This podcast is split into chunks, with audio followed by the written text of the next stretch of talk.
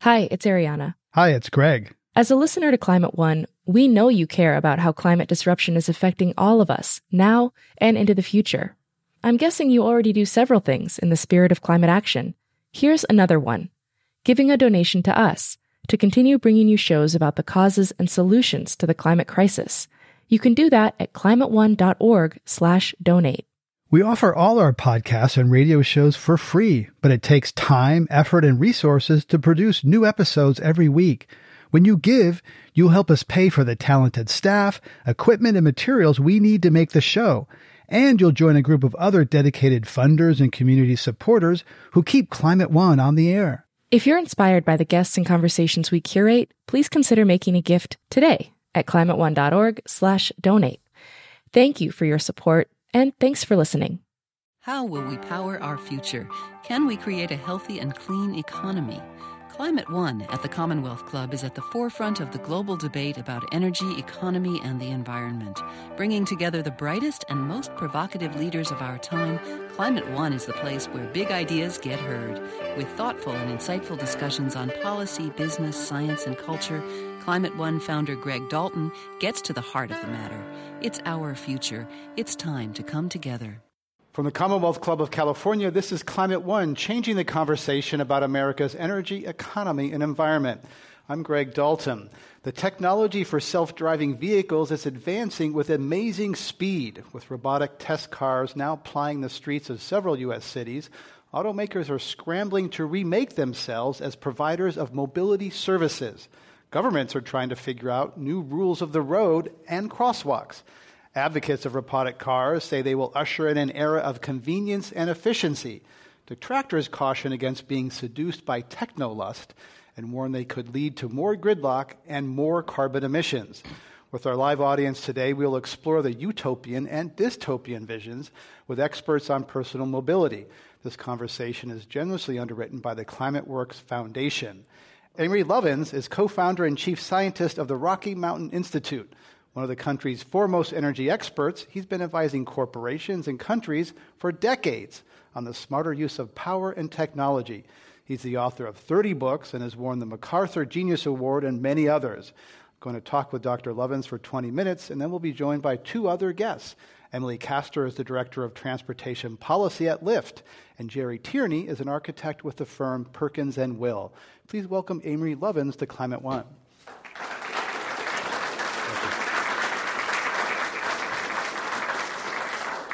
Uh, Dr. Lovins, let's think about Easter. And you have a presentation where you show a couple of photographs of an Easter parade. Uh, I believe it's New York City, one in 1900 and one in 1913. So describe those photos to us and what they mean for how ch- quickly change can happen.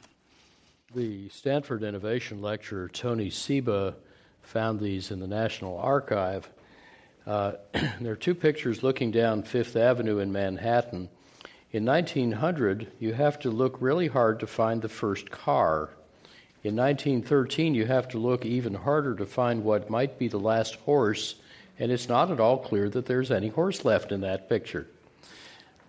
13 years to go from first car to last horse. And uh, of course, the horse and buggy people thought they would have decades to adapt you'd have to put in gas stations and traffic lights and all this infrastructure to replace their stables and such. But Henry Ford simply made the Model T 62% cheaper in 13 years, not quite the same period.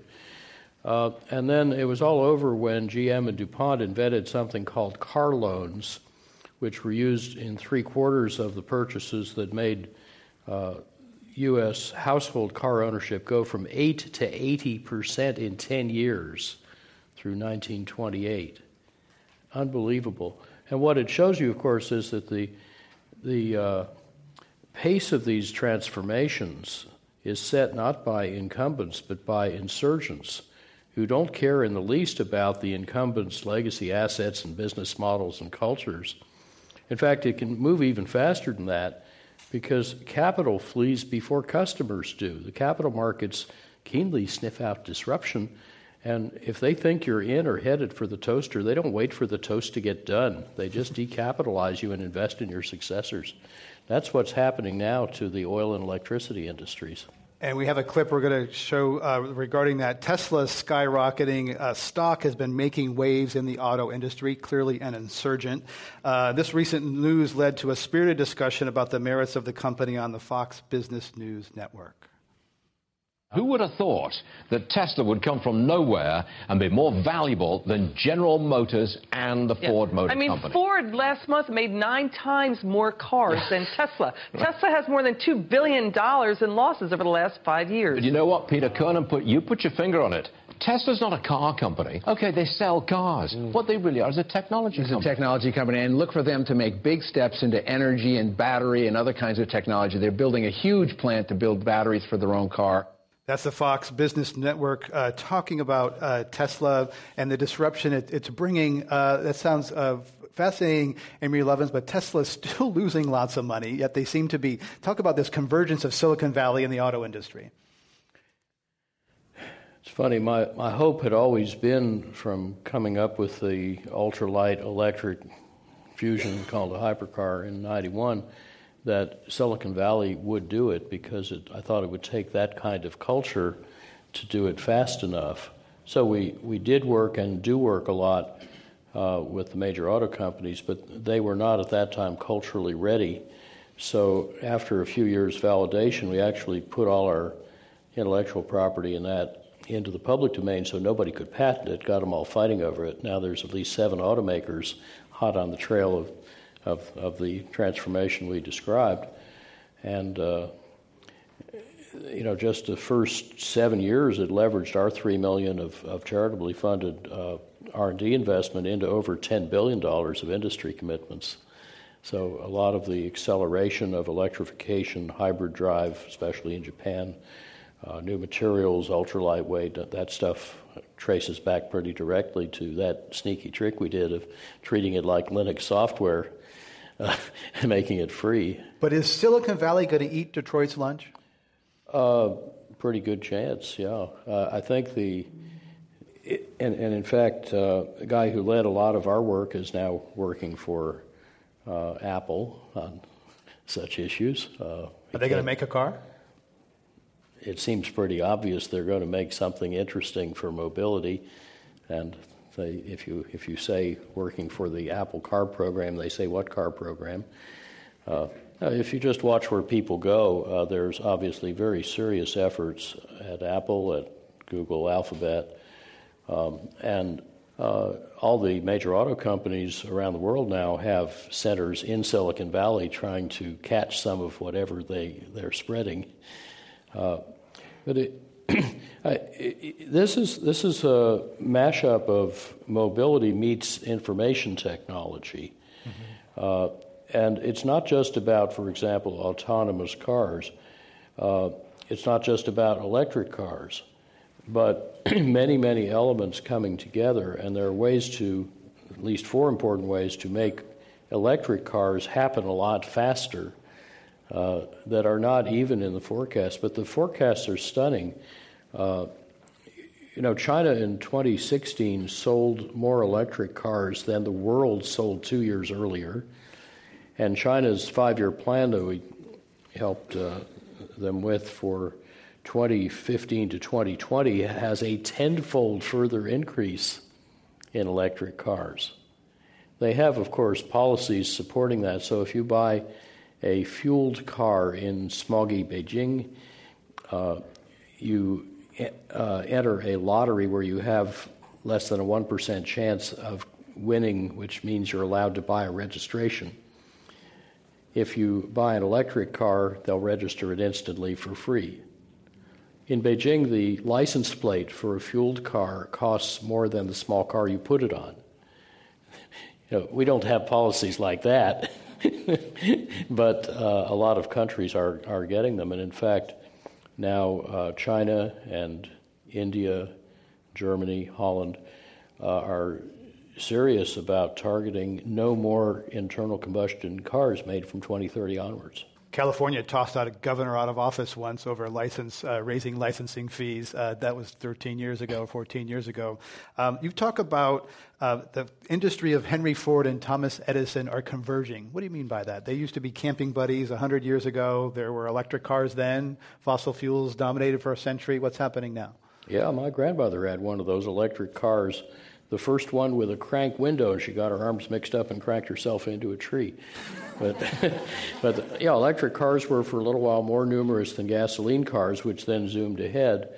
And Edison was very clear that, that that was the way forward for propulsion. It took our modern automakers another century and a bit to come around to that view. Uh, Ford uh, was a, a, different kind of industrial genius. They were good friends. And if, if those guys on one of their car camping trips together were to wake up and see their industries today, they'd recognize everything except the electronics. But both these industries are undergoing fantastically rapid change, and so is the oil industry that made the car industry possible. And basically, Ford's and Edison's industry are getting together to eat Rockefeller's industry. they, will be the end of the, the oil business, along with other things that are happening in heavy vehicles and in industry. So it's, uh, it's a very exciting time, and I, I, you can kind of imagine uh, Ford whispering to Edison, and I found a picture of him whispering in Edison's ear at the Ford Museum, so I, I put this on as an imaginary uh, bubble. Uh, gee, I can't wait to see what will happen when our industries merge. And that's now what's happening because, you know, oil and electricity had nothing to do with each other, less than 1% connected. Less than 1% of our oil made electricity, less than 1% of our electricity was made from oil. But as soon as you take the biggest oil user, autos, and electrify it to displace the gasoline, then a number of important things happen. You make batteries cheap because you make so many of them. Then you have distributed solar all over the place. You also have these giant batteries on wheels plugged into the grid, making it easier for the grid to accept varying solar and wind power. You get the idea. It's, it's uh, one of the major steps in getting off fossil fuel.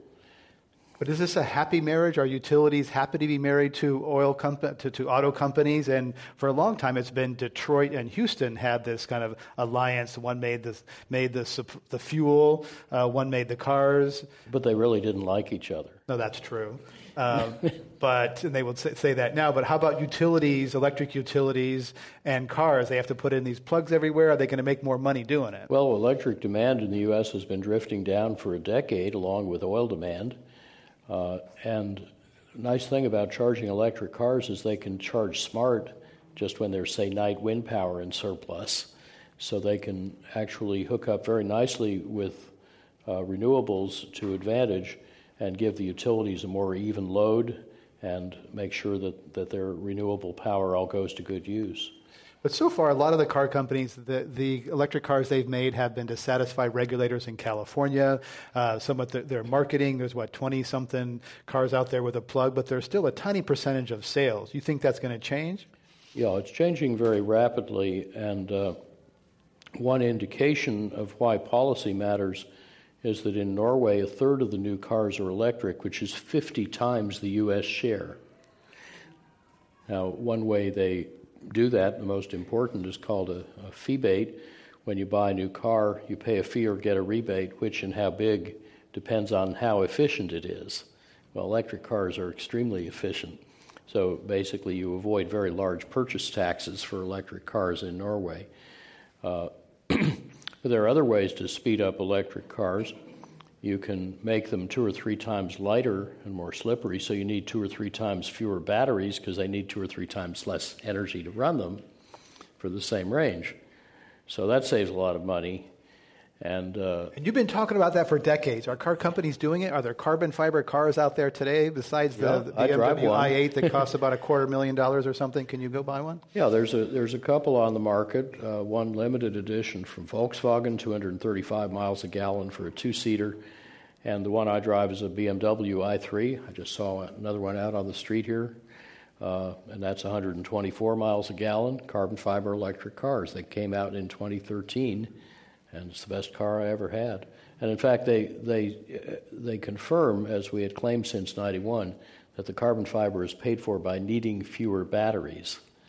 And then, of course, when you have fewer batteries, it charges that much faster. You get a whole spiral of nice benefits. Uh, so there are these two technological changes of uh, ultralight and electrification coming together. But then there's also three big changes in business model. And you mentioned one, autonomous cars. That's the furthest off, but there's two that are all over the place right now. One of those is car sharing, everything from Getaround to Zipcar. And the other is uh, mobility as a service, like Lyft and Uber. Uh, and uh, now those are starting to come together on your mobile device as, as uh, public and private transport firms open up their code so you can see where all the vehicles are and meld all of the offerings and pick the one you want. Uh, we're doing this actually as pilots in Austin and in Denver, and uh, it's very exciting. It, it, solves the last mile problem, uh, and it, it's already clear that even the uh, the early, the model year 2018 electric cars uh, will be about a thousand bucks a year cheaper to own and operate than a conventional equivalent car. Most people don't consider operating costs; they look at the sticker price, right? No, the, uh, the, but the fuel cost is is many times lower. And if you're in a high asset utilization business model, that is, if the car drives a lot of hours a day, instead of just one hour a day, uh, that quickly overwhelms any initially higher sticker price. That grows to a $4,000 advantage over the next decade or so uh, per year. But we have so cheap gas. Pretty, but we have cheap gas now, and Americans are buying bigger cars. Of course, and they're heavily marketed because they're much more profitable. And now Detroit has gone to Washington asking to slow down the increase in the fuel efficiency standards. How much can the new administration change these, uh, this transition that you're talking about by favoring fossil fuels, uh, letting Detroit uh, uh build more larger cars, which Americans love? We all love them, let's admit it. Oh, I think they could, uh, they could make some policy mistakes that would be very harmful to the car industry, and that seems to be the way they're headed. Uh, why harmful to the car industry? Well, I just did a piece in Forbes giving about eight reasons for that. One is that the rest of the world, all the significant markets, have very strict car efficiency standards. Do you really want to make dumb cars for here and smart cars for export? That doesn't sound like a very bright idea if you're a global manufacturer. Uh, you're stomping on your own innovation which means that the talent you're trying to poach from Silicon Valley, they'll have a lot better luck poaching from you. Uh, just look back at what happened to GM when they stomped on their EV1, which was a terrific vehicle, uh, but it, it, contradicted their lobbying position, so they got rid of it and found it much harder to attract the kinds of people they needed.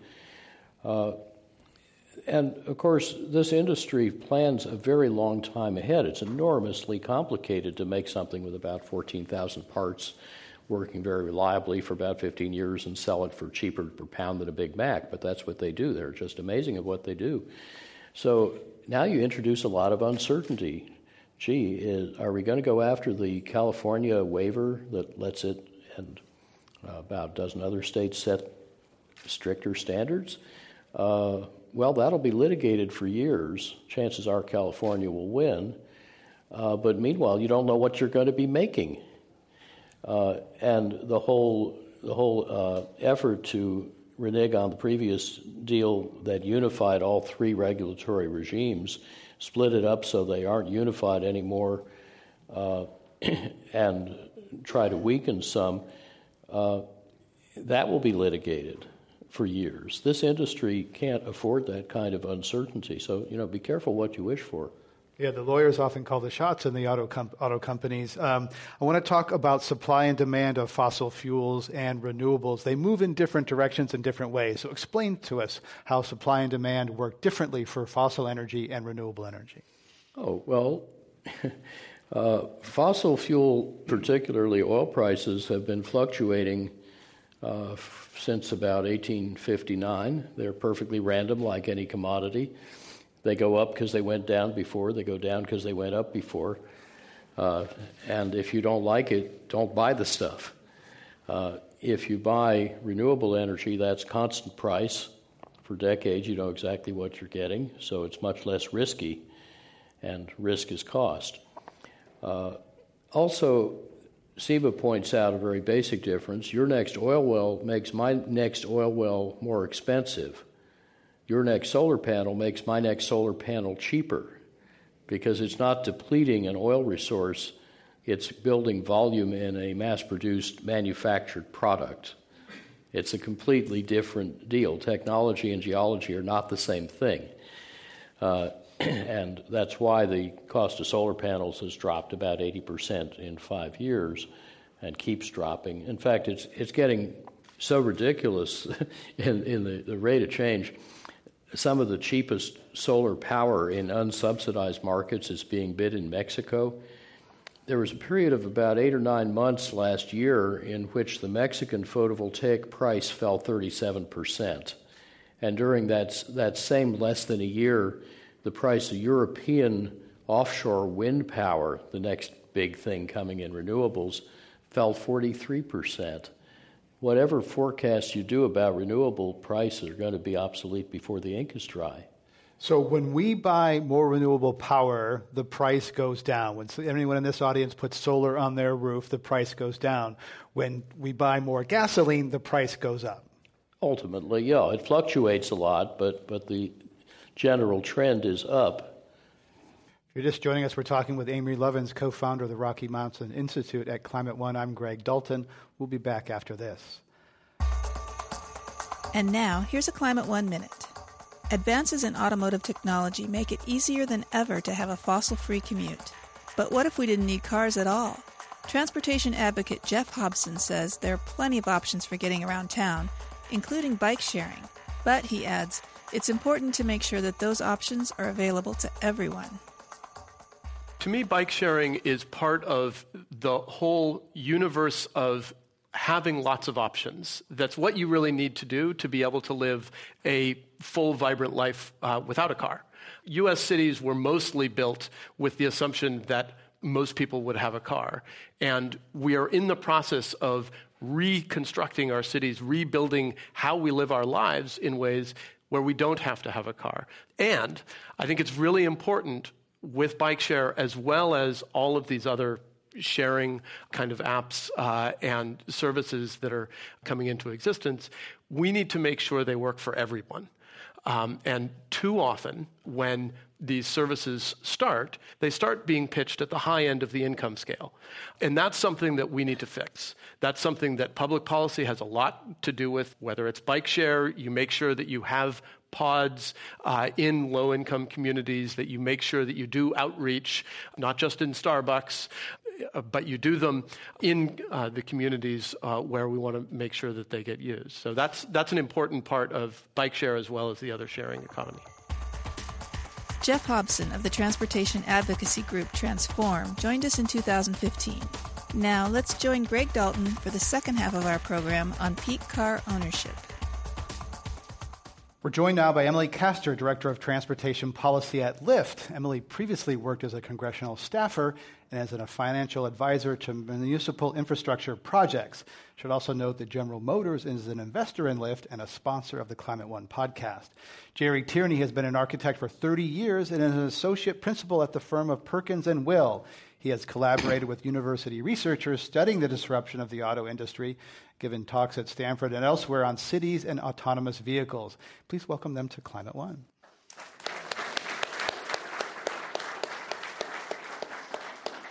So, Emily Castor, we're talking about a world in American cities with robotic vehicles. Uh, is this going to add to congestion or alleviate congestion in American cities? That seems to be the question that everyone's asking right now. Um, I think you know everyone sees this technology on the horizon, perhaps coming even faster than we all um, would expect, um, and yet there's so many questions about the impacts. And I think a, a consensus that started to emerge from a lot of experts um, in academia and the policy sphere in the last 18 months or so is that the question of whether these vehicles will create congestion and emissions or whether they will reduce them will, in, to a large extent, be determined by whether they are personally owned or whether they are shared. And I obviously have uh, an investment, a you know, reason to believe in that viewpoint uh, because I work at Lyft, which is a, a platform for shared transportation.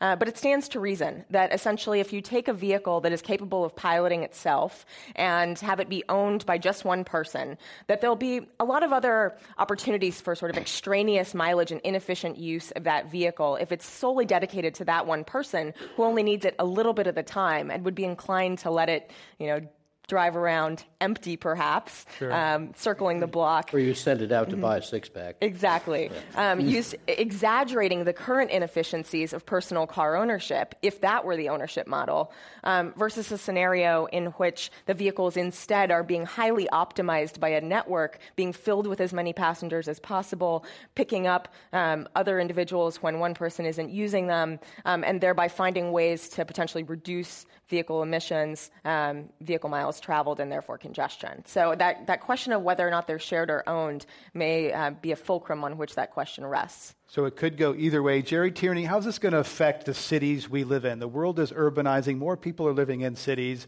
Are the roads going to, there going to be more parking on the street or are the streets going to become parking lots?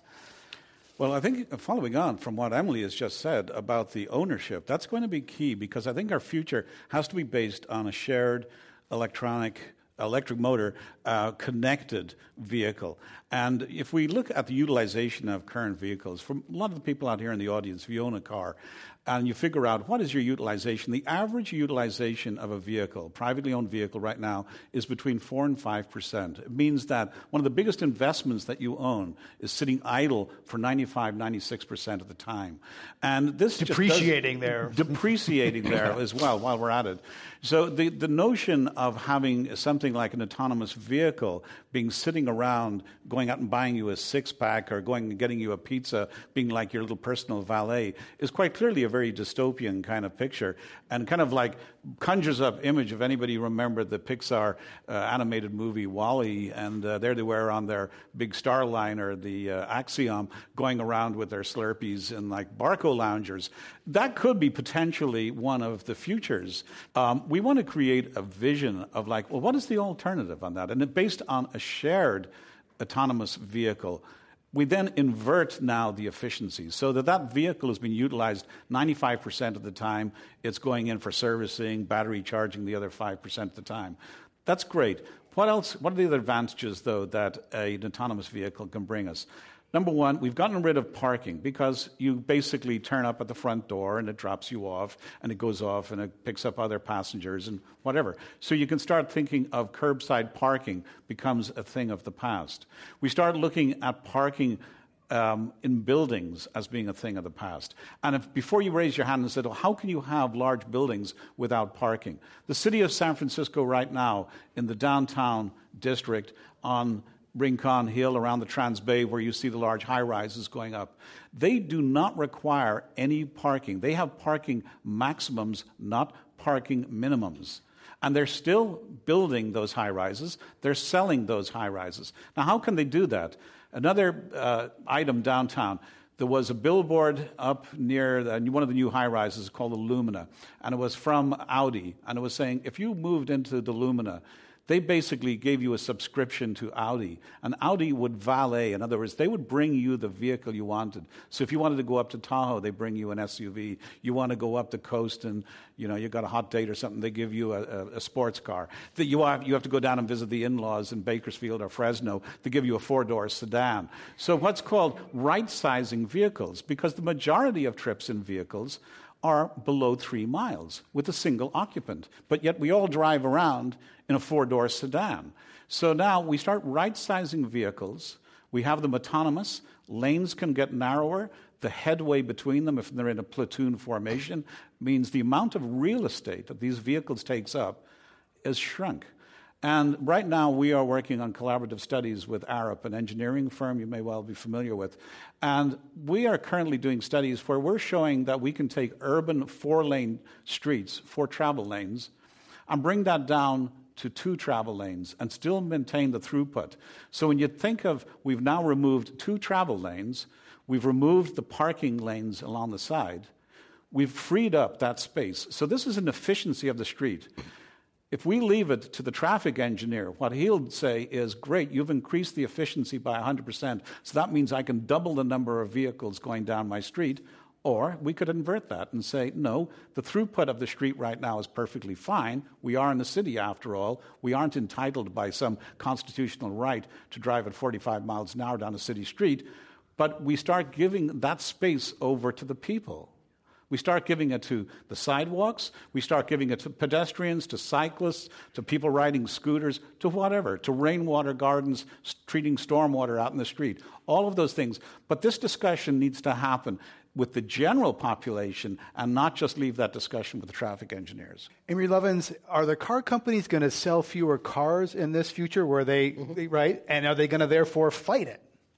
Well, it depends. If they are ahead of the game, as some of them are in developing mo- mobility services, uh, they like this future of leasing mobility services in which the car is not a source of revenue on which they didn't make much anyway.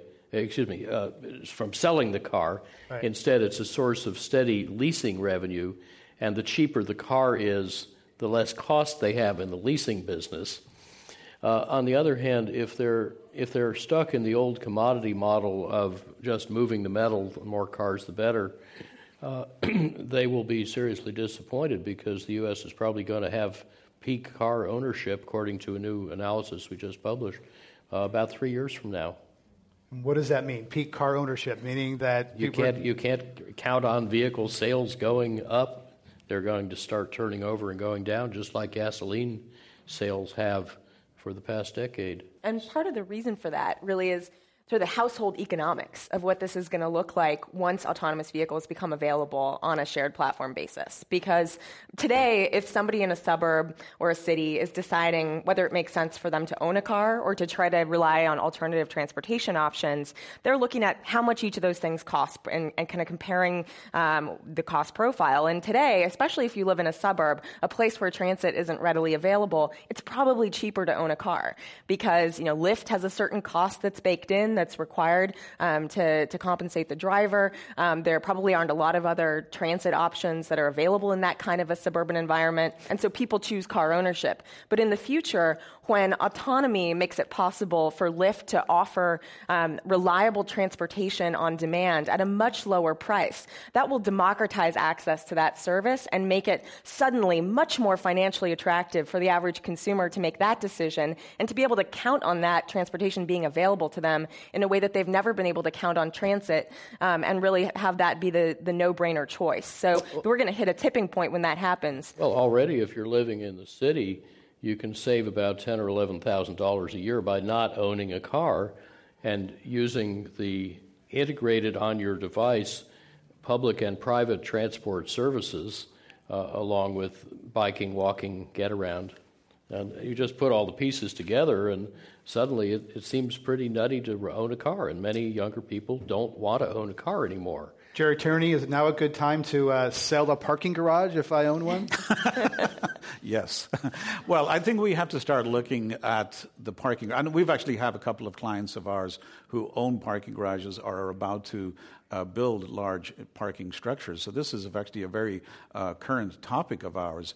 Uh, to give you some background, we work on large master plan-like projects. We do the master plan along with SOM for Treasure Island, for instance. We're working with the San Francisco Giants on Lot A uh, and the development down there. We're looking at other ones around the Bay Area, and so we're looking at projects that would have a build-out horizon of around about 25 years.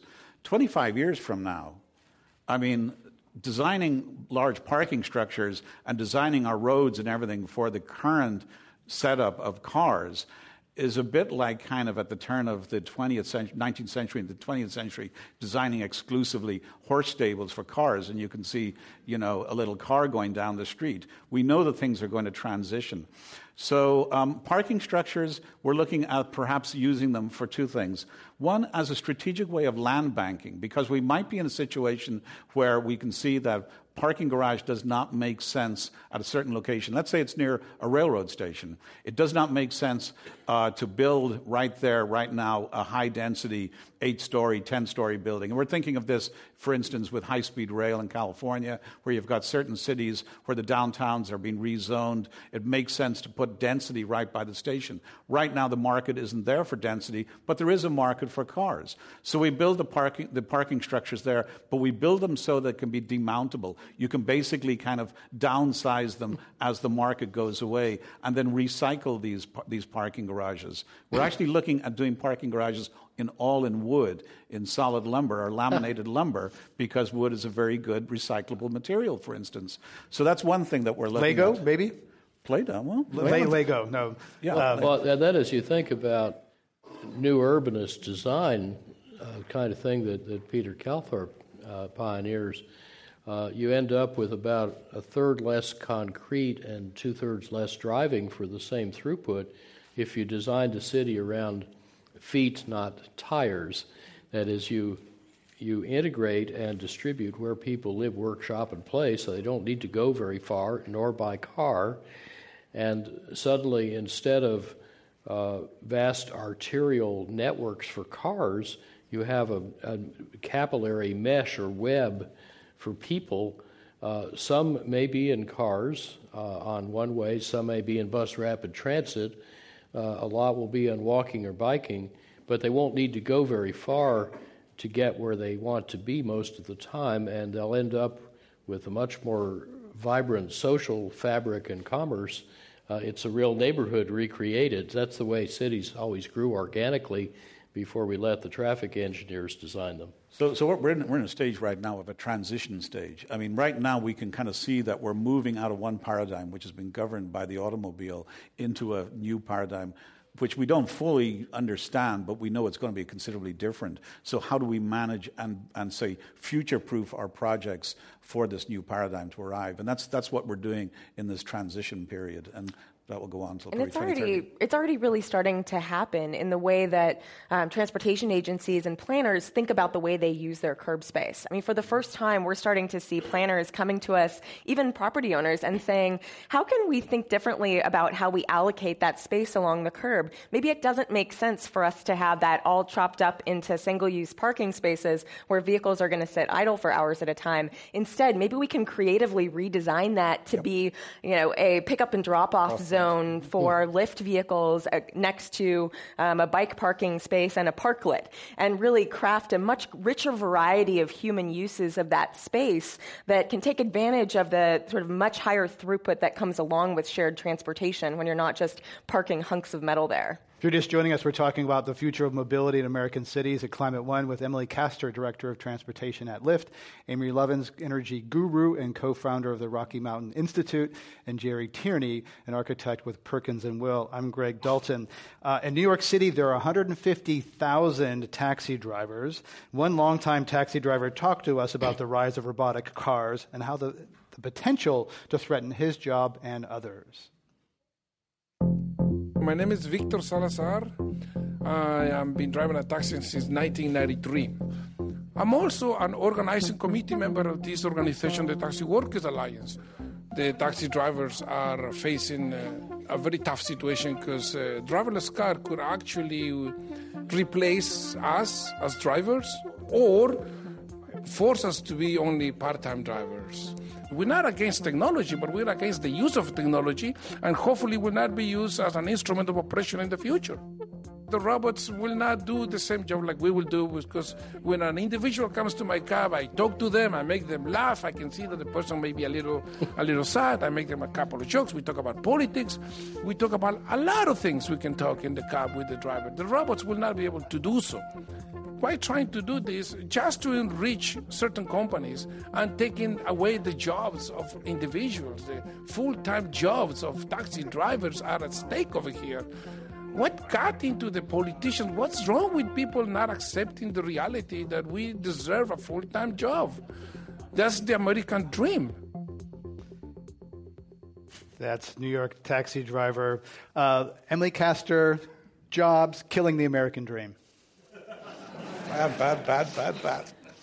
So, this is an emotional issue. It's something that this transition of automation coming to our economy, certainly not just in for hire transportation, not even just in passenger transportation, not even just in the transportation field. Automation is something that is going to ripple across our economy and is already doing so um, in many, many industries. And we have to take that seriously. Um, from a policy perspective, we need to be investing in the way we prepare people for a 21st century economy.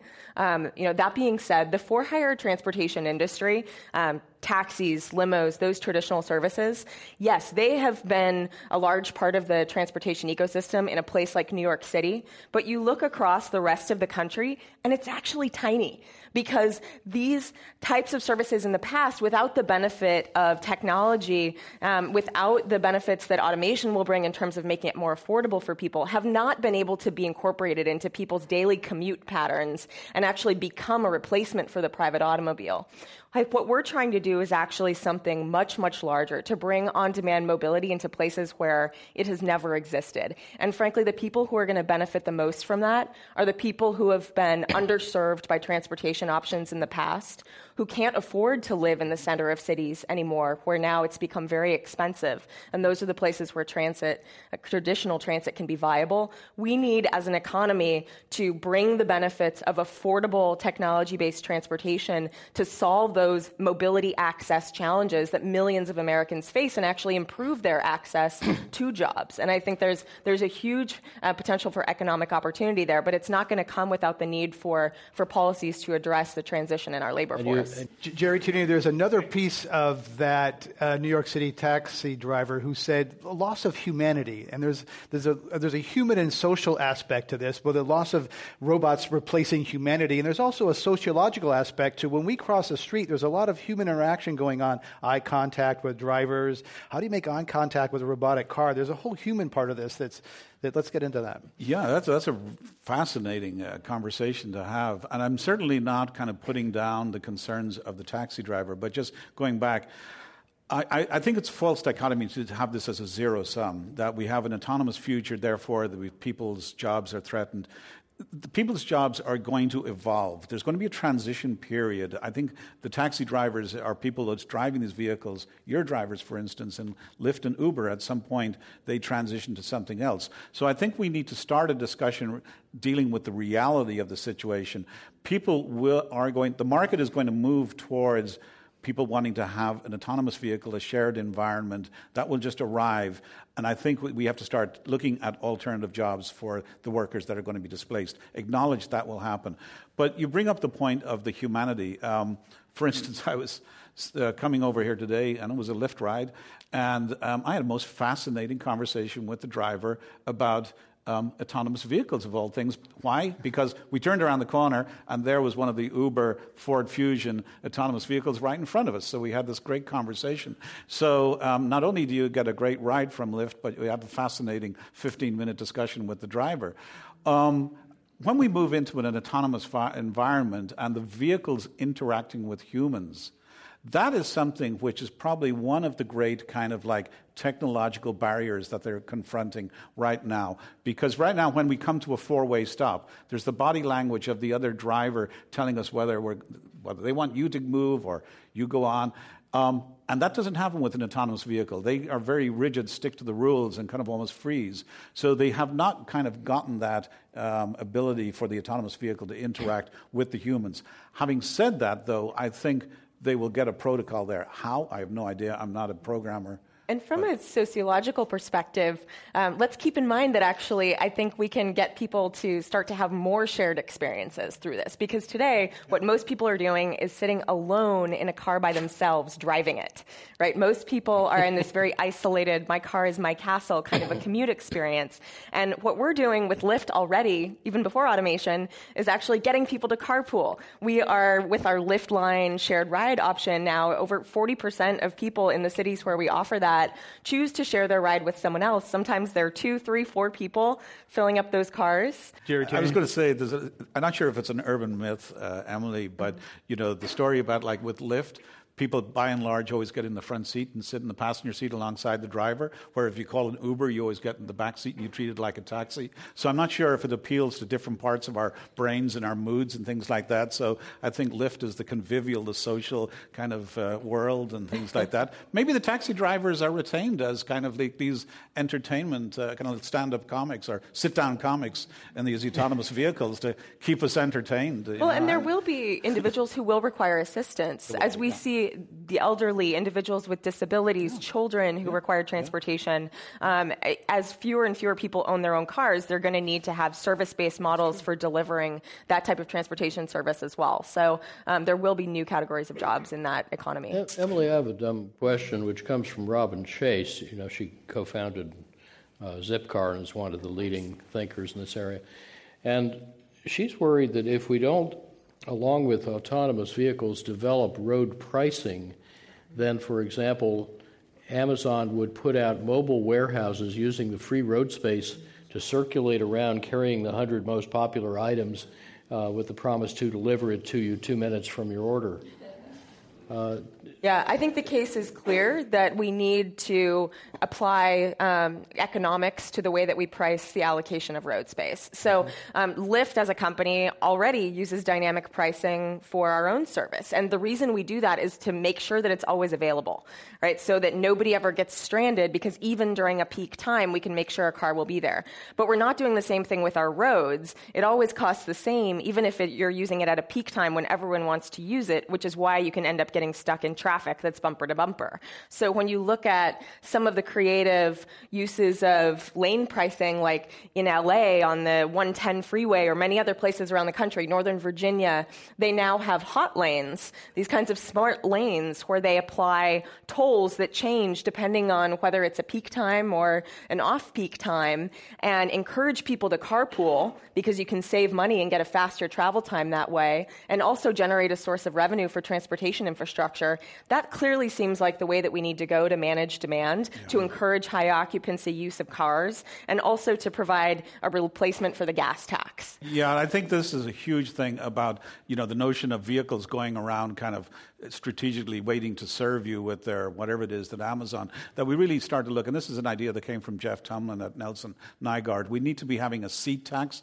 or rather a zero seat tax, that if your autonomous vehicle has nobody in it, it's basically charged at the highest rate, that there is a kind of disincentive to have nobody in there, and if there's only one person, comes down a notch, and basically the more people you put in there, the more your kind of taxes go down. And this comes to a kind of a policy. We're going to have to come to a fork in the road where we disincentivize the single occupant or the zero occupant vehicle if we don't outright forbid it. And I think that is a major toggle between our utopia and our dystopia because this is going to lead us into a shared autonomous vehicle world or just the WALL-E world we were describing right. Well, earlier. I mean, I think from a, it's important to understand how businesses optimize the use of assets versus individuals, right? So I think I would actually be a lot more worried about uh, private individuals, consumers owning cars, and then not really thinking about how much it costs them to have it be running around with nobody in it when they're not using it, than I would about Amazon or businesses because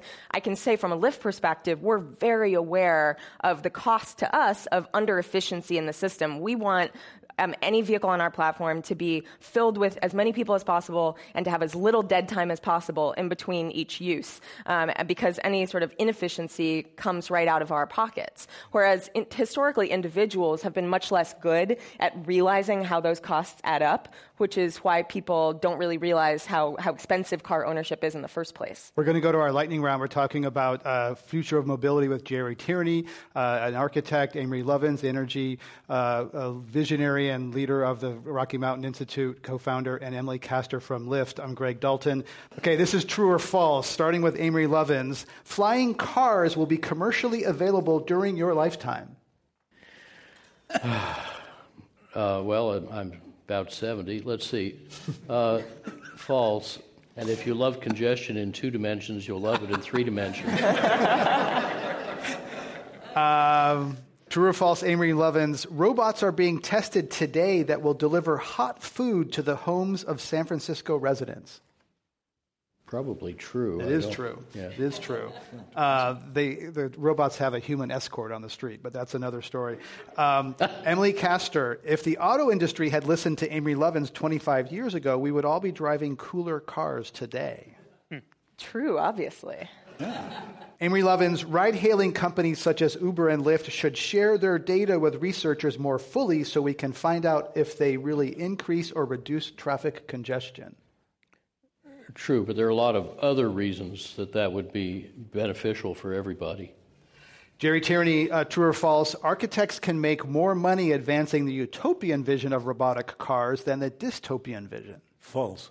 Amory Lovins, ah. technology consultants can make more money advancing the utopian vision of robotic cars than the dystopian vision. Uh, probably false. Yeah, interesting. Last one for Gerry Tierney true or false? Driverless vehicles will compete with cheap motels because they will be a convenient place to hook up. True. okay, that ends our lightning round. Let's give them a round of thanks.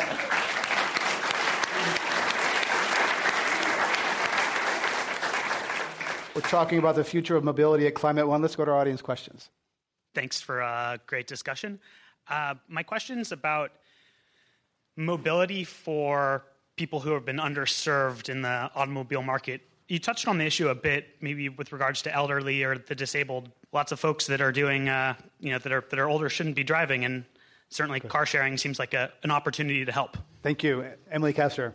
Absolutely, this has already started to happen. So, um, if you look at the way that older folks get around or individuals with disabilities get around, historically, it's um, f- first of all been very, very limiting. Right? There are a lot of people who are isolated, who don't have access to the mobility that they need, whose family members can't serve them, um, and and so we're really trying to create something that will help them. And part of the way that we're doing that is partnering with the communities where these individuals live, with senior living communities, also with medical organizations and nonprofits. And we've created ways to allow those organizations to dispatch rides get those people picked up without the person ever needing to have a smartphone themselves. We've even partnered with the company that makes that special smartphone. I think it's called the Jitterbug for, um, for folks who has really large buttons, and you can press one, it'll call an operator and allow that person to dispatch a Lyft vehicle to come get you. So there are creative ways the technology is being repurposed for those communities to try to make it more accessible for them. And then um, I think there's also the broader picture of how Lyft can work with public transit in the future and how public transit changes. Because public transit serves a vital function in ensuring that mobility is available um, for everyone. And yet they've, they've been very limited in the tools in their tool belt for a long time. Let's go to our next audience question. Welcome. Hi, Amanda Eakin with the Natural Resources Defense Council. Um, two quick questions. One, if so much rides, as Emily, as you're saying, on this question of shared versus private ownership, what can cities, states, policymakers do to encourage that shared future as opposed to the vehicle ownership future? Second question, there are a lot of conflicts coming up in cities with the rise of the TNCs. As a transit rider, as a cyclist, we haven't figured out yet where these things should go, how they pick you up, how they drop you off. Buses are often honking at them to get out of the way. Should cities plan for block by block accommodation of TNCs now? Or are we in the middle of an evolution so that it doesn't make sense for them to make infrastructure changes now when we're not anywhere near sort of the end state? Thank you. Um, Gerry Tierney?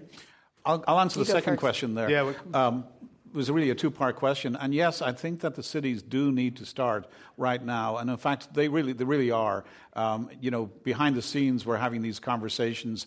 They understand the whole curb management, the whole notion of curb management, and how we accommodate the Lyfts and the Ubers dropping off instead of just double parking in front of a row of parked cars. Um, and I think that you're going to see over the next couple of years a lot of kind of design guidelines coming out. There's uh, NACTO guidelines, um, and hopefully they will be changed to reflect these modifications to the street infrastructure to accommodate a kind of a shared environment that allows bikeways to go through, that allows buses and the bus stops, and then allows curbside pickup and drop off. What you are going to see is the gradual removal of on street parking. And I think those, uh, we're at the very baby steps right now. Um, so I think if you kind of come back in a couple of years' time, you'll see more kind of hard guidelines around that topic. Emily Castor? Yeah, and I think those questions are actually very closely linked because one of the most powerful things that cities can do to help encourage shared transportation is changing the way that they allocate their space. As a city transportation agency, that's really what you have to control is how do you allocate and, and price um, and prioritize the use of your road lanes, the use of your, of your curb space. And so, you know, it may be expensive to make infrastructure changes, but paint is cheap. Why not experiment to take a kind of prototyping approach? Um, um, in the spirit of tactical urbanism, right? These experiments that we've started to see in the last several years of um, painting over places that used to be um, big car intersections and turning them into plazas. Yeah. We can do that with street parking as well. Paint it over, turn it into creative pickup and drop off spaces for shared mobility and see how it goes. See if that can actually improve um, the access for pedestrians, for cyclists, and for shared vehicles. And then paint back over it and do it a different way if it doesn't work out. And that I think is something that's important to do during these periods of rapid transition to make sure that we can adapt quickly as the technology changes. Lots of exciting changes coming our way. Let's go to our next audience question. Hi, uh, my name is Aaron. I liked a lot of what I heard in terms of bus rapid transit, designing um, city streets for feet and not tires, but it seems to be um, based on the assumption that we need to switch to ride sharing or wait for technology what are some of the barriers and solutions for US cities to get us doing things like Copenhagen and Amsterdam and Münster are doing in terms of getting people on the street, biking, walking, active transit?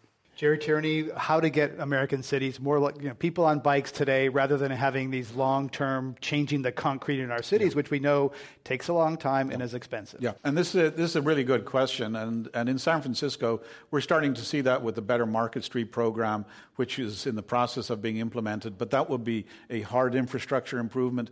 I think Emily touched upon it earlier when she said using the bucket of paint. And this is the example of, if people are familiar with Times Square, Herald Square in New York where the first prototyping of that was consisting of taking paint and lawn furniture and whatever they could find at the Department of uh, Roads and Transportation in New York and simply started painting out Times Square and reconfiguring that and looking at how successful it was and then taking that model down to Herald Square and again that was successful and then spreading throughout all of the boroughs in New York. And I think what we, we need to do, and Emily touched upon this, is we need to start just taking this out and trying things out. And I think that cities need to start doing that right now. Some cities are doing it, some are not.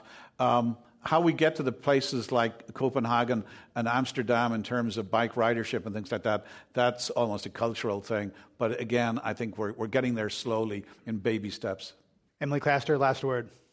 I think you know, one of the things that we haven't talked about that I um, consider the most interesting is the way that these all converge, right? So how can we actually catalyze this shift toward shared transportation and maybe get to some of those more ambitious kinds of policies? I mean, part of the way that, and, you know, and how can we make sure that those vehicles are all electrified? It's because when these technologies come together, each of them make the others work better.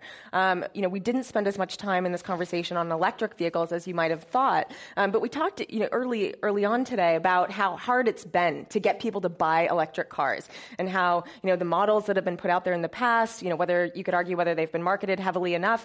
Um, but Americans have only bought them, you know, a, a couple percent of their of the total mm-hmm. consumption in the country. Well, what's going to massively change is that as people shift away from owning them toward accessing them on a shared fleet, all of a sudden the economies of scale of operating electric cars are going to be unlocked um, by um, companies that are operating these autonomous vehicles. They are going to be able to capture the fact that it's so much cheaper when you're doing you know, many thousands of miles uh, per month to be able to operate an electric car instead of a fuel car. And that is going to, it's going to catalyze a shift um, that will reduce emissions for each mile that are driven on these platforms, that'll put more people in those vehicles, and to wean them off of that model of personal car ownership that has resulted in this particular set of design characteristics in American cities. And once people fundamentally change that behavior, you will see an openness, I think, toward different types of street designs that people haven't been open to in the past when they, were, they felt like they had no options other than owning and driving a car. And one other person might say that we've been talking about it's still a very car centric future. There's another school of thought out there that cities ought to get away from cars altogether,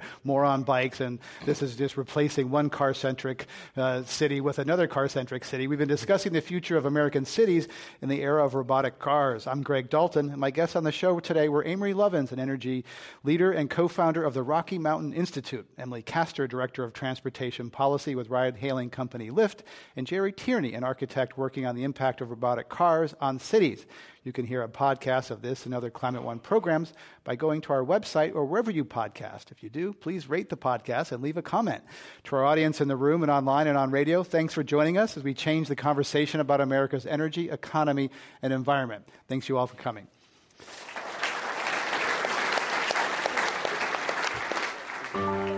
Climate One is the sustainability initiative at the Commonwealth Club of California, a nonprofit and nonpartisan organization. I'm Greg Dalton, executive producer. Kelly Pennington is our director of audience engagement. Jane Ann Chen is the producer. The audio engineer is William Bloom. The Commonwealth Club CEO is Dr. Gloria Duffy. Join us next week for a conversation about America's energy, economy, and environment.